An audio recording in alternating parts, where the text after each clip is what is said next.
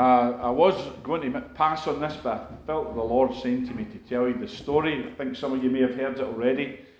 Um, many years ago, uh, as well, a, a, relatively young Christian, maybe, but certainly say quite a number of years, but many years ago now. But I had backslidden, okay? Um, heavily backslidden at the time, you know, wasn't walking with the Lord as I should have been and it was a Saturday. I remember it very clearly. Uh, I lived over on the south side, and I was lying. I was having one of those chill out days, and I'm lying on my couch. I was backsliding. I was just lying there, kind of just really chilling out, enjoying, um, you know, just relaxing. And suddenly, without warning, the Lord Jesus walked into my living room. So I'm lying. Talk about fear of the Lord. Because I'm a backslider. And without breaking step, he just started talking to me. And he just, it's like, and the Lord was speaking about the state of his church. And lamenting things, is maybe how I'll put it. Um, things that were grieving him, things that were upsetting him in the church, in his body. And he's talking away and just, you know, like, like I am now, but really quite, quite rapid, just talking. And I'm, and I'm lying there and, you know, I'm crying, I'm weeping. And I kept saying to him, Lord, and he just ignored me. He just keep ignoring. And I would try to get his attention to stop him talking and say, Lord, and, but, but he just kept talking, lamenting and he was very upset. I, would say there was an anger, but it was more, it was, he was upset. And he's just unburdening this on me. And I'm saying, Lord, Lord. And eventually he turned and went, What is it? And I went, Lord, you do know I'm backsliding, right? And he went, I know it. And just kept going. I said, So why are you here talking to me like this? I'll never forget what he said. I'm trying to say it without crying. He said, Because you're my friend, and a whole bunch of folk won't listen to me about this stuff. And he just turned and walked back out with him. Now, that taught me a lot that no amount of Bible college, theology, doctrinal books could tell me. And it was that I'm backsliding. I'm not walking with God. Okay? And, and here he didn't say, so get right with me. He didn't ask me to do it, and I know in my heart he didn't expect me to do it, and I didn't do it right away. But I did eventually do it, obviously. Um, not, not um, maybe not that long after. Relationship and religion are two different things.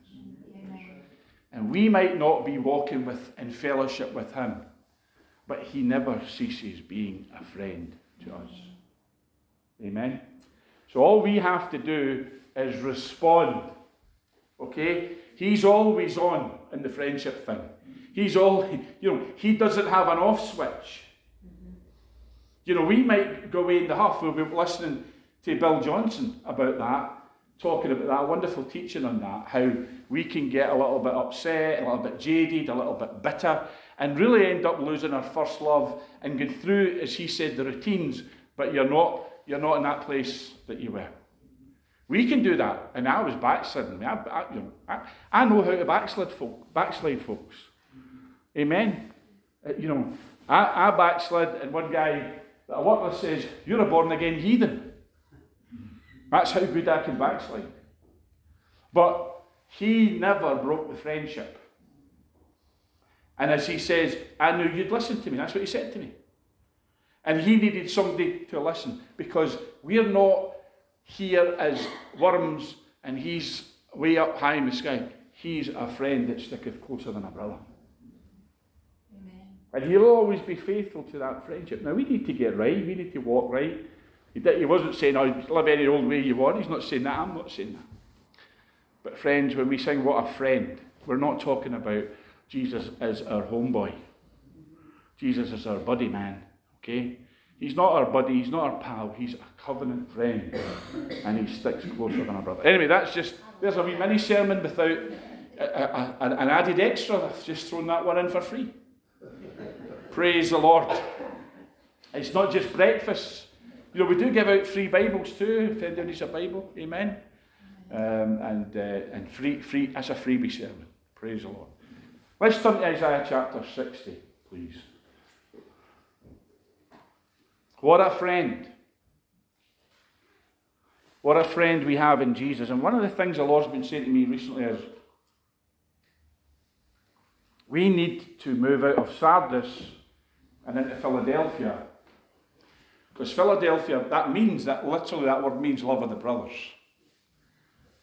And God wants a church in the earth, God wants a body in the earth, an ecclesia in the earth, where the brothers really love each other. Not just give lip service to it. That's Sardis. Whoever hates his brother is a murderer, the Bible says. There's a whole bunch there, a whole bunch of uh, sermons on that.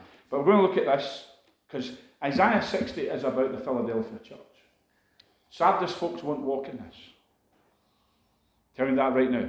Sardis is the church that we grew up in, all of us here.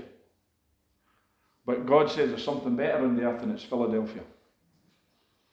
Okay, where the key of David is functioning.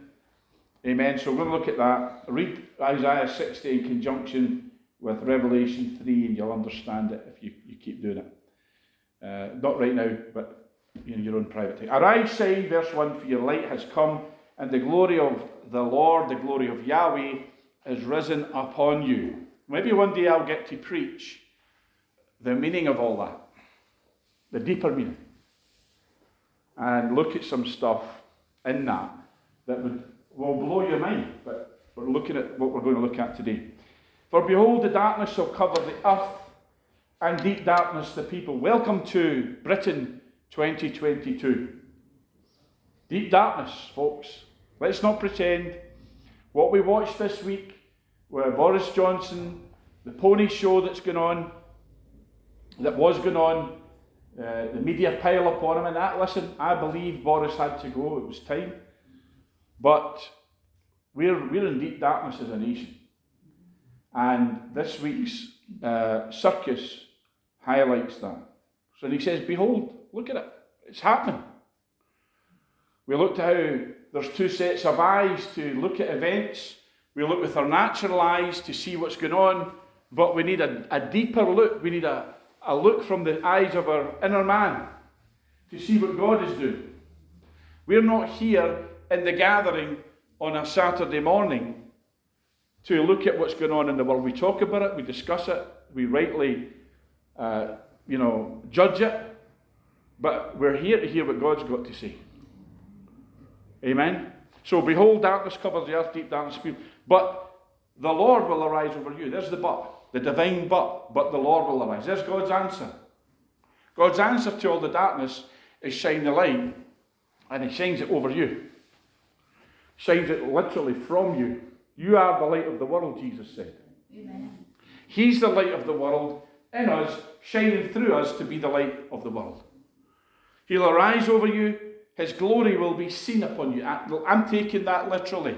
I'm not taking that as, oh, folks will look at us and go, oh, they're, they're, they're blessed. Yes, I believe that. But I believe there's going to be manifestations of glory on God's people. Amen. That you walk into Asda and people will fall over. Because they'll see the glory in you and the glory on you. It's manifest. Faith, I, I, I read Ed Silvoso say this. Faith is the manifestation of things unseen. In other words, what's really going on in here, who you are in the glory is more real than anything else about you. You know, you might look in the mirror and go, oh, you know, time is taking its toll. Amen? Or, I remember there was a lot less of me to look at. Amen? Where did all those wrinkles come from? Eh? Amen? Or in my case, look what the Lord has done.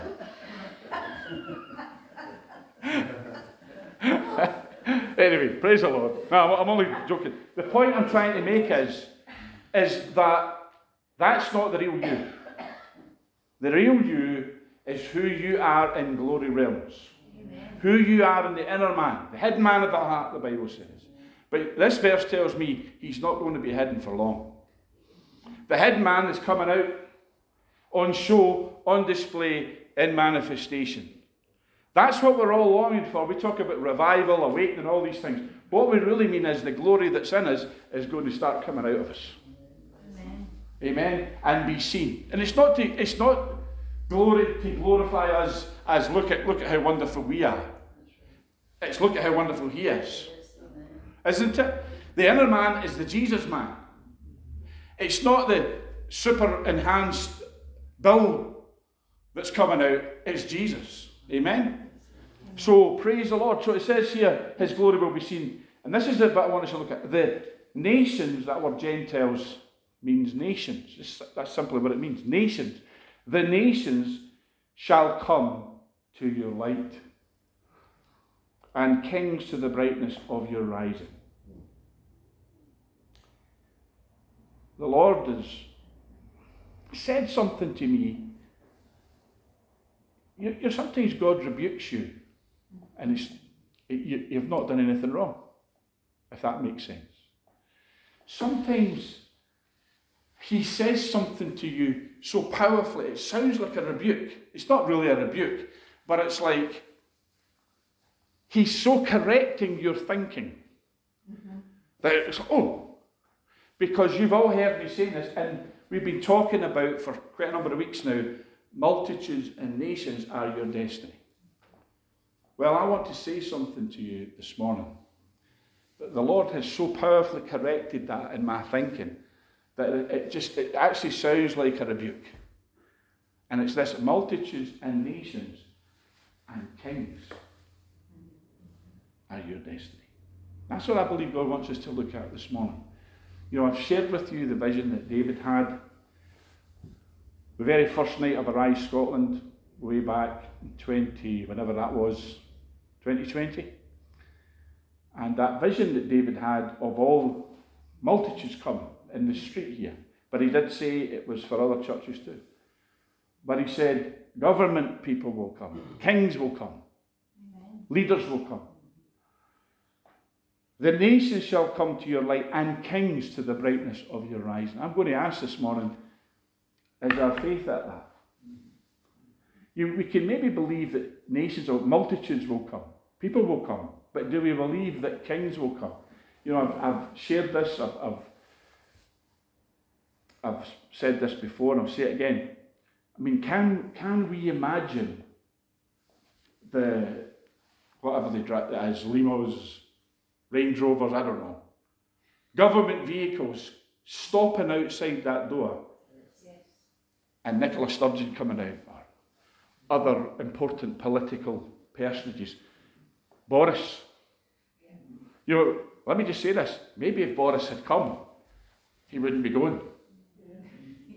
Amen. Amen. You know, maybe some of them get the message that you come and hear the man of God, the people of God, you come and worship God, you come to the place where the glory is, the spout where the glory comes out, and you don't lose your office. You keep your office with God's anointing on you. Amen. The kings will come there. I don't think that's just governmental kings. I think that's business kings, uh, kings in different areas, kings in different realms, but leaders, shakers, shapers, influencers, movers, people who of great influence. You know, we, we recently were in Neil Oliver's company, and we've got friends that speak into Neil Oliver's life, and, and he listens. Okay? Uh, you, I, I like Neil Oliver. But there's a man that I believe if he was set ablaze by the, the Holy Ghost, fire, he, he could end up being a first minister.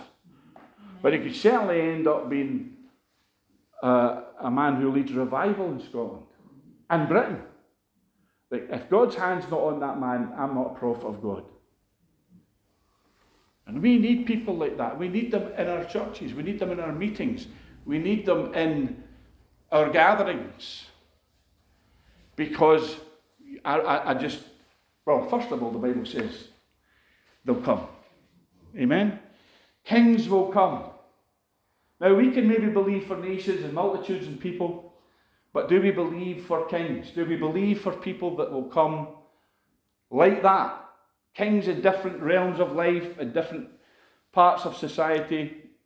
Um, as Margaret will tell you, we talk a lot in Bible college in my class about penetrating the seven mountains, the seven mountains of culture, business, education, government, all of these different realms. You know, if, if the people that sit on top of those mountains were born again, spirit filled, Bible believing, tongue talking, devil stomping Christians, think about how different society would be. Think about how different society would be if the heads of all the television stations and channels or whatever said, We're not going to have any more evil content under my chairmanship, under my managing mm-hmm. directorship, whatever. Think about how that would impact. Folks, that's what we're believing for. Not just to get a whole bunch of folks saved, but to, to change society, to transform society, because we penetrate those areas, those mountains, if you want to call it, um, those spheres of influence, where kings, leaders in all those different spheres of influence come to these meetings, come to church meetings, come to Holy Ghost meetings, and learn and say, We don't know what we're doing. Because, folks, the fear of the Lord is the beginning of wisdom. And if you don't have the fear of the Lord, I don't care who you are. Let me just say this to you. That's what Boris missed. Amen. That's what Boris lacked. And you know, we talk about Trump, and I think Trump gave a lot of respect to Christian folks. We know he did. But did he really have the fear of the Lord? You know, I believe the fear of the Lord is the key to everything. We've, we've looked at that in previous messages. The game changer. Of course it is. Because there are so many promises attached to it that if God's word is true, having the fear of the Lord is your key. And if you're a leader, that's the one thing you need. It's the one thing you need. Blessed is the man that feareth the Lord that delighteth greatly in his commandments. Kings will come. Tells us here, we looked at this, verse 4 lift up your eyes all around and see they all gather together. Who's, who's gathering? Tells us they come to you. Your son shall come from far, your daughter shall be nursing. You say, well, there's the nations. Multitudes, nations, and kings. We're adding that kings now to that. Okay? It's not just an add on, it's so much part of it. You know, People don't understand this. People say, if I said to you, who was Paul called to? You would say, well, some would say it was called to his own people, to the Jews. Others would say, well, it was also called to the Gentiles, to the nations. But do you know there's a third people group that Paul was called to? Kings. Paul was called to kings.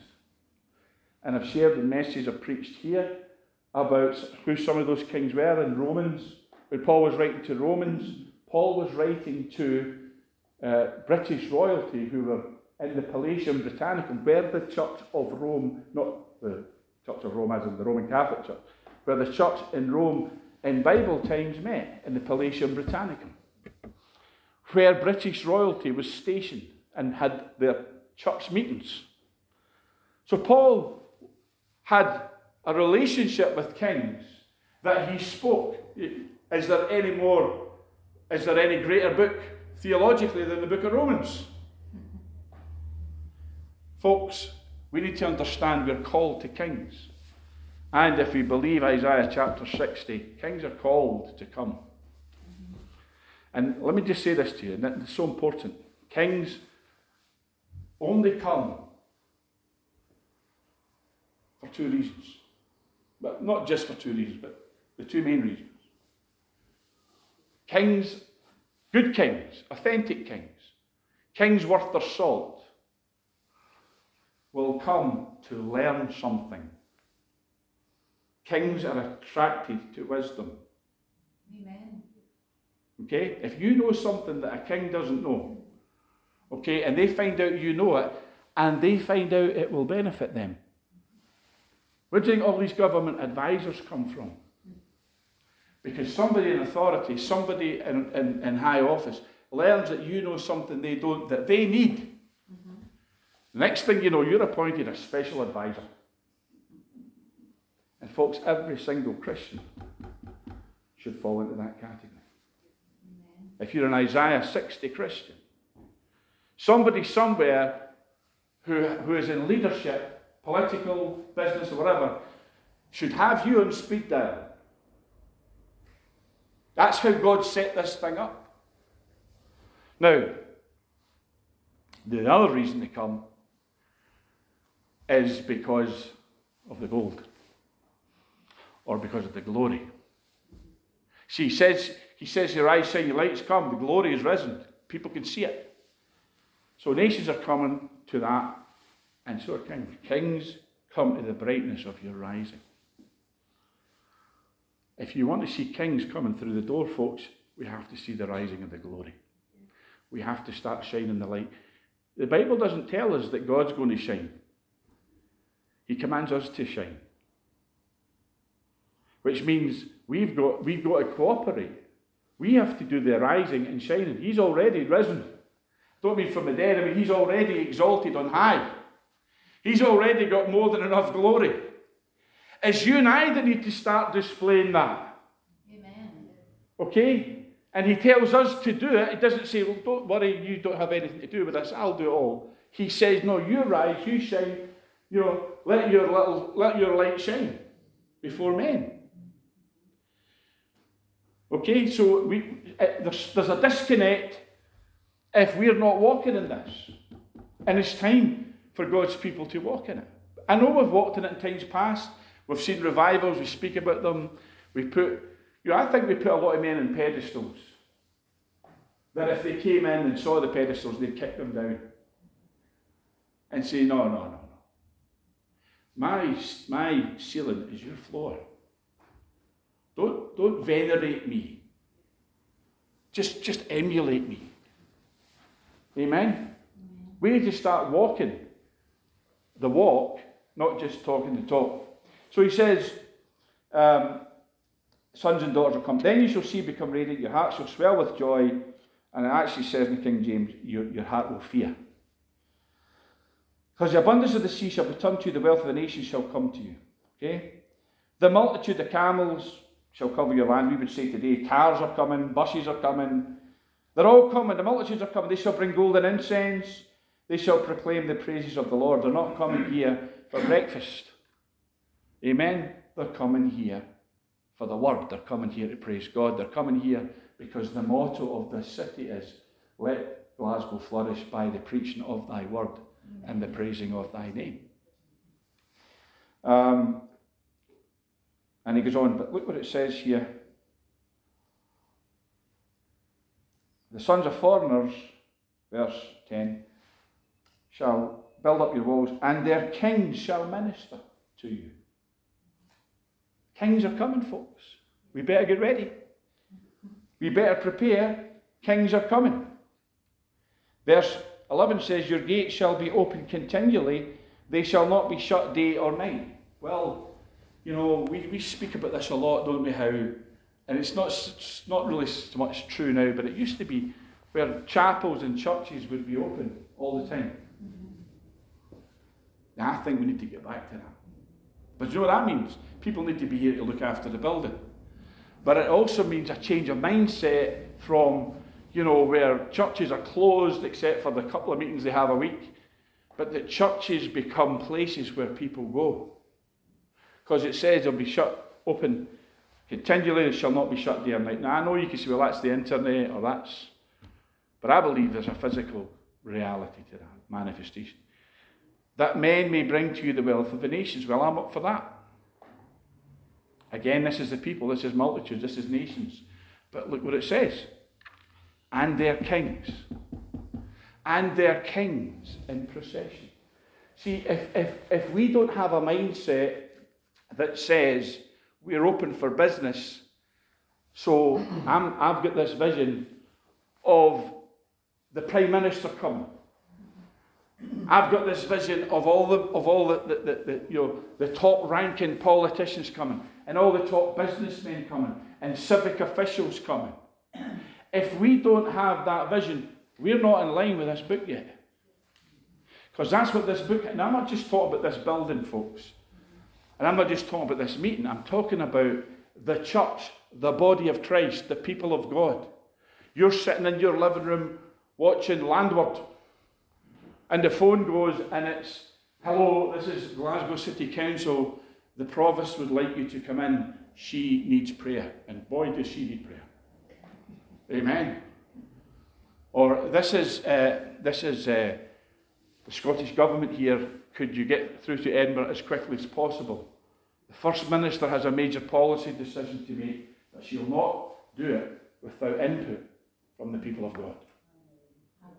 So that, that's, that's, that's fantastic. Well, tell God. He wrote, The kings are coming. Amen.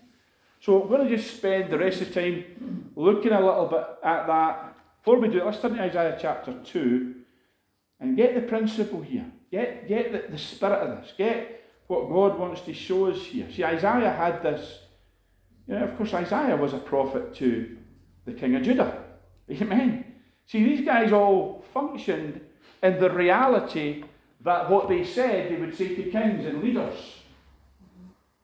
Now, you say, oh, they were prophets, they were national prophets. Well, you're a prophetic people. Every Christian that has the testimony of Jesus has a spirit of prophecy. Amen? So if you've got a testimony, you're saved, then there's a prophetic thing around you and upon you and in you. Amen? We're not all necessarily in the fivefold office of prophets.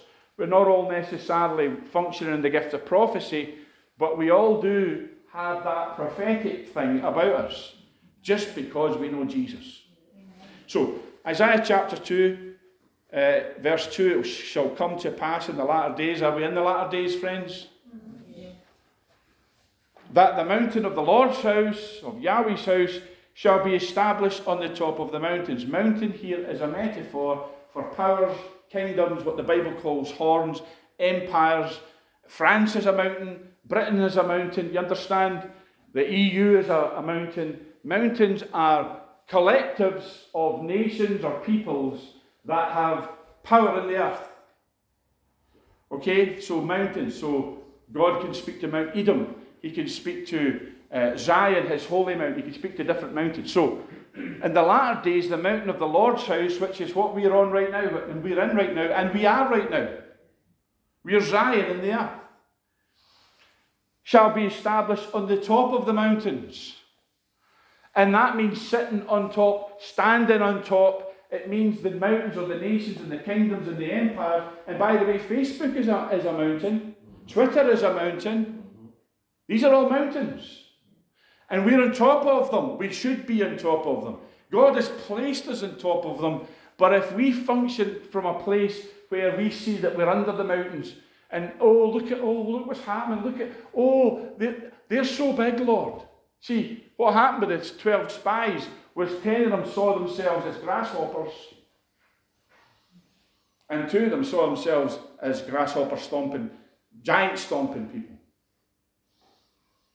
And, what, and, and you will function according to what you believe. So if we believe we're on top of the mountains, um, then that's how we're going to function. But if we believe, oh no, we just have to get our bags packed because Jesus is coming soon. Hold the fort, for I am coming. Oh my, oh Lord, come soon. There's no victory anymore. Victory left a long time ago when they shut the last evangelical church and wherever it is. Amen. Oh, we're living in the last days. Well, in the last, the last days, the latter days, then the mountain of the Lord's house should be on top of the mountains. Amen. And shall be exalted above the hills. And all nations shall flow to it. Think about it. Think about saying, Am I going to get near the church this morning? There'll be so many people there. That's the vision he saw fighting your way through the crowds. Listen, did he open the building? Oh no. Oh no, it's the last days. Well, this is the last days. This is this is what the prophet as the prophet said it would be. All over the world, the Spirit is moving. We should have sang that this morning. All over his church, the Spirit is moving. Right here in this place. This is a house of favour. This is a house of glory. We should be saying that about our, the houses we live in and the houses we worship in. All nations shall flow to it. Many people. Oh, well, if we get another couple, we'll be doing well. Many people, many people as multitudes shall come and say, Come on, let's go up to the, to the mountain of the Lord, to the house of the God of Jacob. He will teach us his ways, and we shall walk in his paths. For out of Zion shall go forth the law, the word of the Lord from Jerusalem. And we, we, we know this. Okay? Be, why? Because kings are coming. Kings are coming, folks. Okay? Nations are coming, and their kings in procession with them. You say, well, that, that's, just, that's just crazy. I want us to look very quickly, we're running out of time now, but very quickly, we might pick this up again next week because it's so important. We've got a little bit of time left. First Kings chapter 4. Quite a bit of scripture to read through, and it's all self explanatory. But I'm going to say this you, and again, talk about Bill Johnson. He says, out of all the Bible characters he studies, Bill, uh, Solomon is the one that he, he looks at the most and identifies with a lot. Now, we know Solomon messed up in his latter days. Okay? Let's not pretend. But the, the early days of Solomon's reign was the apex, the pinnacle of Old Covenant glory. Because he built the house of God, didn't he? He built the temple. It was all covered in gold and precious things. The Bible actually says that silver became common as stones in Solomon's reign. I think there's, there's a, a verse that says that they had bings or something of silver in Jerusalem and people could go and help themselves. Silver was so valueless because Solomon was a king, but it was all gold. So, a little bit of heaven and earth. You know, you, we've heard the old uh, story of the, the angels talking, two angels talking. And one of them says to the other, says, I'll never go over these humans. And the, the, the other one says, why is that? He says, they run about all their lives seeking after pavement. Because the streets are paved with gold in heaven. So let's just read a little bit. King Solomon was king over all Israel. This is 1 Kings chapter 4, sorry. And it tells about his officials, names them all. Um, and we won't go into all the names. Verse 7 Solomon had 12 governors over all Israel who provided food for the king and his household. Each one made provision for one month of the year. Then he names them all, okay? So Solomon had people providing for him. Okay? Solomon is a type of the church. David is a type of Christ. David was the man with blood in his hands. He was the man that fought all the battles. But Sol- Solomon's name means peaceful. And it comes from the word shalom, which means peace, wholeness, nothing missing, nothing lacking, nothing broken. Okay? So Solomon's name means peaceful. We live in the peace because Jesus had blood in his hands. Amen. Our blood's not good enough. But Jesus was the man of battle that took upon him the fight for our salvation and defeated principalities and powers, made an open show of them. Amen. But we get to, we get to, we're more than conquerors.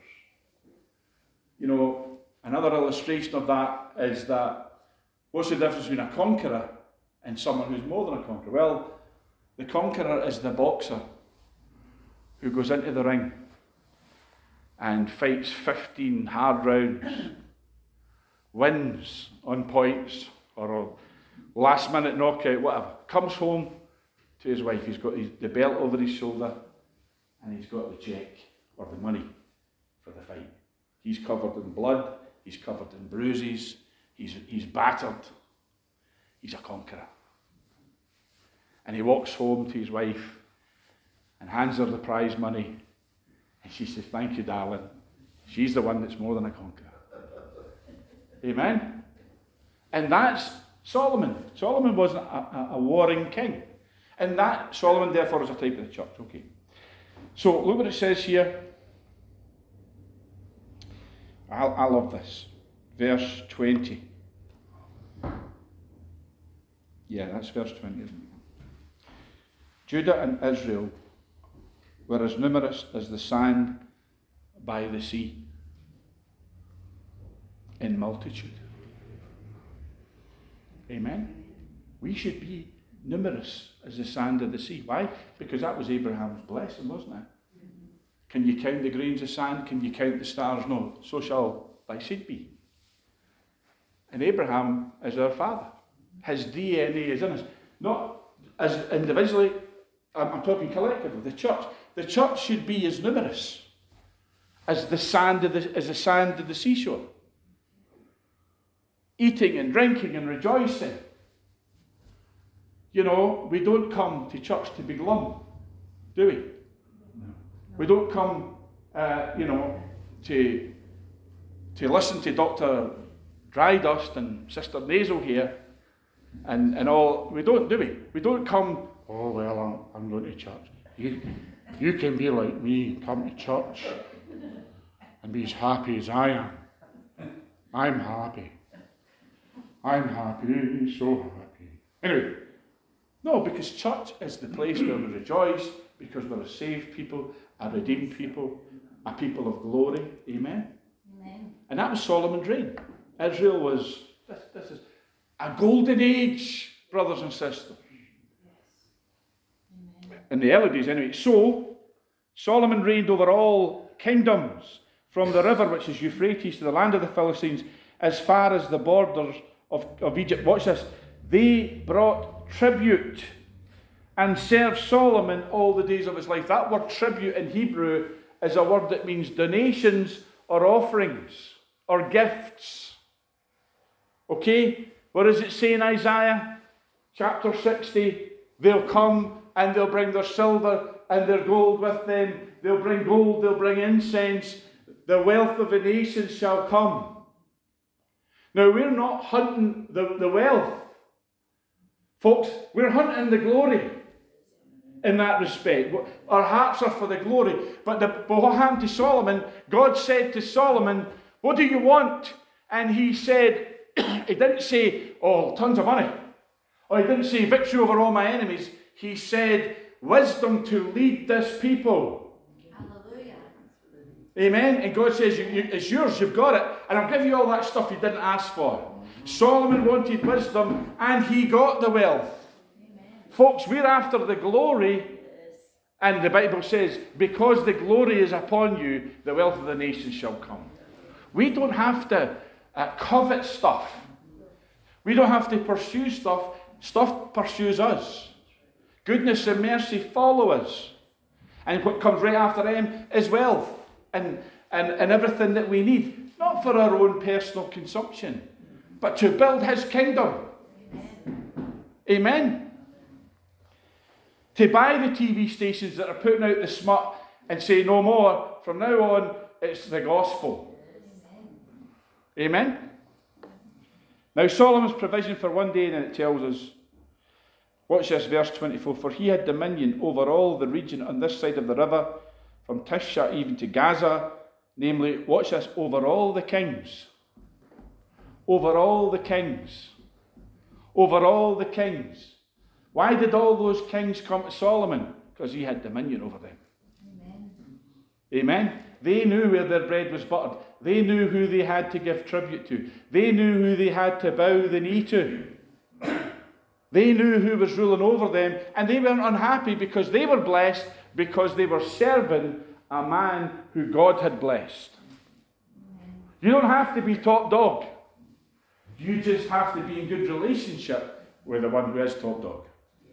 Right? And that top dog has to be somebody who's, who's seated at the feet of the Master. Amen?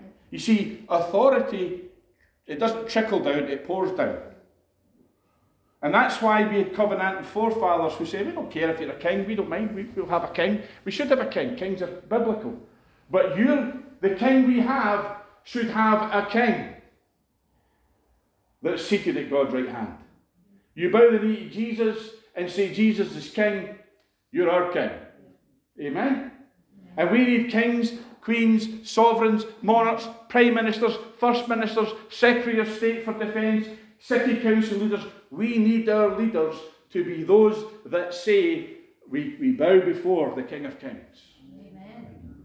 Now that's government, and that's functioning government, and that's kingdom in our kingdom. And over in America, sadly, they don't have a queen, but you know, um, we've just had Independence Day. They don't have a, a, a, monarchy, but you know, I love that little phrase make, not a make America great again, make America Great Britain again. Yeah. Amen? Amen? Because, anyway, we're not going to get into that. That's a whole different message. But if you're an American or you're in another country and your leader, president, prime minister, whatever, bows the knee to King Jesus, that's, that's what we're after. Thank God we get very close to, I believe, with Trump. But let's continue reading what it says here. Dominion over all these kings. And what's this? He had peace on every side, all around him. I preached a message last night, preached it many times, preached it in here, multiple times, preached it here every week, really. That when you pray for kings and all that in authority, the Bible says the result of that is peace and justice in the land. Why are we seeing darkness instead of peace and justice? Because we're not praying enough. It's that simple. We, we've not reached that tipping point yet not enough people know that. You know, you go to prayer meetings. I go to prayer meetings. I, the reason I don't go to prayer meetings is because I get grieved. What we're praying for tonight? Oh, well, uh, my Auntie Jeanie's got a sore toe. I've had a wee touch of the lumbago. Could you pray for me? Uh, and let's pray for, you know, we need a new roof in the church. Everything but what the Bible says, first of all, which is to pray for all men kings and those that are in authority, that we may lead a peaceable life. And then it goes on to speak about creating an atmosphere for revival. We don't do that in prayer meetings. You've been to prayer meetings where none of that is touched ever. You've been to prayer meetings where monumental things have gone on in the nation and they don't even discuss it. Amen. They're not prayer meetings, folks. If you're talking biblical prayer.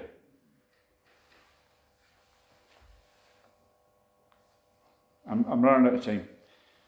Watch this, it says here, and Judah and Israel, we could say in England and Scotland, or whatever, understand? It's the same principles that govern nations. In the Bible, it's govern nations now. Shall dwell safely. Do you feel safe right now? Or are you looking at the skies saying, when are the nuclear bombs coming? Listen, I've had visions of that, I've shared them. It's not, I don't believe it's nailed on, I don't believe it can't be, but it has to be prayed off to dwell safely. Is there a threat of, is there a 1%? Because 1% is 1% too much. They, they didn't have, Judah and Israel dwelt safely. I don't read of threats. All the nations, all the kings gave tribute to Solomon. Now, Solomon wasn't such a genius, he did that for himself. God did it. Because Solomon bowed the knee in his early reign. Okay, things changed. Each man under his vine and under his fig tree, from Dan as far as Beersheba, all the days of Solomon. Everybody was prospering. We're talking, I'm not going to get to finish this today, which is fine, we'll, we'll, we'll press on next week. We were talking before the meeting about the way things are. And we've been speaking about it, and, and it, listen, famine is not just coming, it's here. Okay, we've already had plague, we've had war, and now we've got famine, and the fourth horseman's death. So we're living in momentous times, let's not pretend. But that's because, and you know, you thought, well, that prosperity message, That's not of God. Listen, you better believe in God prospering you because you're going to end up starving in the days to come if you don't. You know, or God providing for you. Okay? At a level where you don't have to fear because you live in safety. Amen. And you've got your vine tree and you've got your fig tree. In other words, you have provision. Amen? Amen. And this is under Solomon's reign. And I want to tell you right now, just I'll say this in closing because we don't want to go too, too, too long. There was a time in this nation, when I, when I talk about nation, I mean Britain, same in England and, and Scotland and so on, that the needs of the people were met by the church.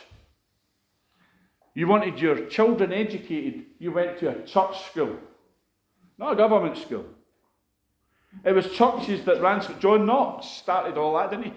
We need an education for everybody in Scotland. Praise God for John Knox. Amen. We ought, we ought to just do a whole series on him. You had, you, you, you had sickness. The hospitals were run by the church. You needed money. Well, they had all kinds of relief funds. Amen. We even had them. In fact, the people who started this ministry 160 odd years ago, that's what, that's what they did. They provided for the needs of the poor, spiritually first, but everything else, financially, materially, and everything else. Because the church understood that's our role, that's our function, that's our job. And guess what? Governments, politicians looked at it and says, you know what? If we take that over from the church, we'll get their loyalty or, or they'll serve us. And that's what happened. Then we got the nanny state. Or the NHS, it's a wonderful thing. No, being dependent on the government is never a wonderful thing. Being dependent on God is what every single human being should be. And that's why it's the role of the church to do these things. And folks, I believe we're going to get that back. We're going to get that back. That's what, that's what this is about. Isaiah 60 is about the collapse of Babylon and then what rises in its place, which is the church of Jesus Christ being what the church of Jesus Christ should always have, have been. Has walked in some of it before, but will walk in far greater. They're not going to go to the, the dole office, they don't call it that anymore. They're not going to go, listen, who wants to go to the GPs or the hospitals right now? Let, let me just say this. If we had competent people who were able to pray and, and get folks healed in church, who would go to hospital? They're going to come and say, I can't pay my bills this week, and we're going to take up a collection. See, the collection isn't to make the preacher rich. The collection, okay, in the early church was to be given to the poor. Okay? And in the early church, what happened was they got all these folks saved had a revival, got folks saved, and it says the ones that had, the ones that were, were wealthy, they looked at the folks that didn't have anything and says, Oh, you sell some of our stuff. We're not going to sit in a church with people that can't pay the bills. And that wasn't snobbery, that was saying, we're not having our brothers and sisters fretting for money. So they took it to the apostles' feet, they laid it down. I've sold this land. I've sold, I've sold this. Here, distribute that among, you know, we, we can't have poor people in here. You know, in the old covenant in the law, it says, God says, you will not have any poor people among you.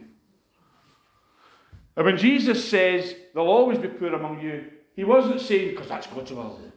Some people should be poor, and some people should be rich. That's not what he meant. He meant was that some people, no matter what you, how you try to help them, they're going to end up poor. Okay? Because then it's our job to help them. Amen. Amen. Till they get helped enough that they can help others. That's God's system. I could go on and on about this, so I'm going to leave it there, folks. I've, I've, I've went on maybe more than I wanted to. We'll pick this up again next week. We need to walk in that Solomon paradigm, where kings, the kings came to Solomon because Solomon had greater glory than any of them. And they looked at him and, you know, What's, what's the difference? The wisdom. the wisdom that Solomon walked in. That's why the Queen of Sheba came. We'll look at her next week. Oh, the Queen of Sheba, she fainted when she saw how amazing Solomon's kingdom. I'm going to ask you a question. Are people fainting when they look at you and go, my goodness me? Amen? And I don't mean because you're so handsome, George. I mean because they look, go, there's something about that guy. He's got it all together. The favour that's on him, the glory that's on him. Hallelujah. Amen. God wants us to walk in that Isaiah 60 glory. Not so that people will think we're hot rods. This is not a self promotion. Look how cool I am. Amen. I know some of you were calling me father earlier. Thou shalt call no man father. Amen.